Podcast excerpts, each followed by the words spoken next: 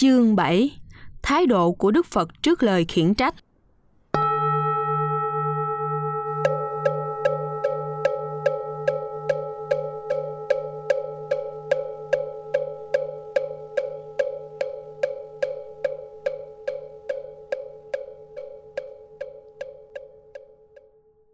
Một, dịch nghĩa. Đức Phật dạy rằng, có người nghe ta giữ đạo, thực hành hạnh từ bi, bèn đến mắng ta. Ta làm thinh không đáp, đợi anh ta thôi mắng. Ta hỏi rằng, anh đem quà biếu người, nếu người không nhận thì quà ấy thuộc về ai? Dĩ nhiên thuộc về tôi. Đức Phật từ tốn nói, cũng vậy, nay anh mắng ta, ta không nhận thì anh tự chuốc lấy họa vào thân anh rồi vậy.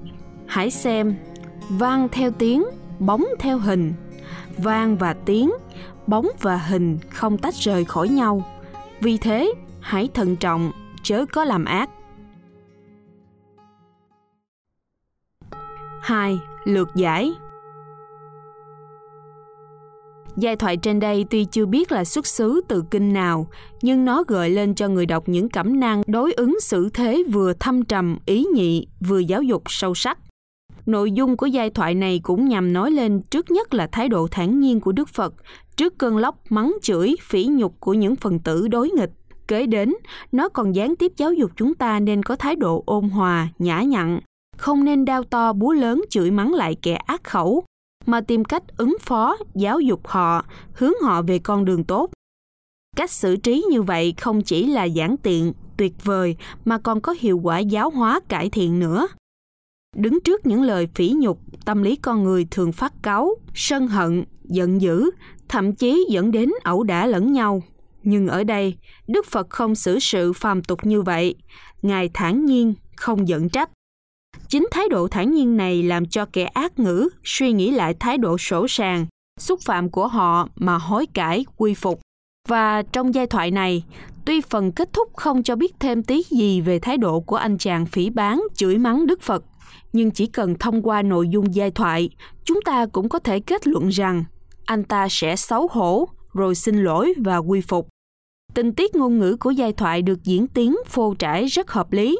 Nếu chúng ta hình dung ra hoạt cảnh của cuộc đối thoại này, có lẽ hài hước và sinh động lắm. Một anh chàng xông xả đến sóng sượng, quát mắng thô tháo vào mặt một tu sĩ, mà vị tu sĩ với thái độ hiền hòa không đổi sắc mặt, không phản lời, không phản ứng gì cả. Rồi ngay khi ấy, anh chàng giận dữ bỗng cục hứng và lặng người ra khi nhận thấy người đứng trước mình đáng kính phục. Ngôn ngữ đối thoại bấy giờ trở nên bình thường với những câu hỏi đáp ngắn gọn, có ý nghĩa. Anh đem quà biếu tặng người, nếu người không nhận thì quà ấy thuộc về ai? Dĩ nhiên thuộc về tôi. Chính ngay câu hỏi đã có câu trả lời. Chính câu trả lời đã thức tỉnh anh chàng ngông cuồng kia hiểu được rằng hàm huyết phún nhân, tiên ô tự khẩu. Phương tiện hóa độ của Đức Phật là thiện xảo. Câu nói kế tiếp của Đức Phật quả thật bất ngờ. Nó vạch trần tính hậu quả của những lời ác ngữ xúc phạm những người hiền lương, đạo đức, là tự chuốc họa vào thân. Cũng vậy, nay anh mắng ta, ta không nhận thì anh tự chuốc lấy họa vào thân anh rồi vậy. Không ngừng lại đó, Đức Phật còn đưa đối phương vào bình diện nhận thức, nhân quả để giáo dục đối phương, khiến đối phương từ bỏ ác, làm lành, biến cừu hận thành bạn hữu, biến sân hận thành hài hòa để tất cả cùng nhau hướng đến cuộc sống hòa bình lành mạnh. Hãy xem, vang theo tiếng, bóng theo hình.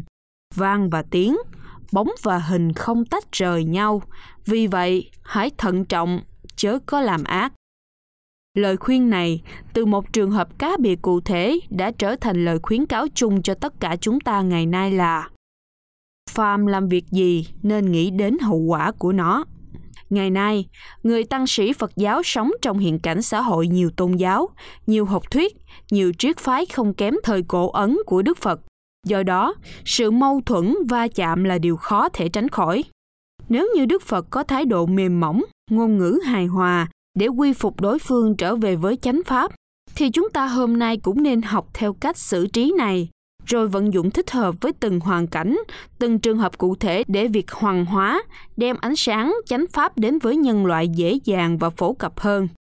Sự đối thoại liên tôn giáo, liên học thuyết rất cần đối với chúng ta ngày nay, nhưng chính sự thiện xảo trong cách đối phó mới giúp chúng ta đạt được thành công.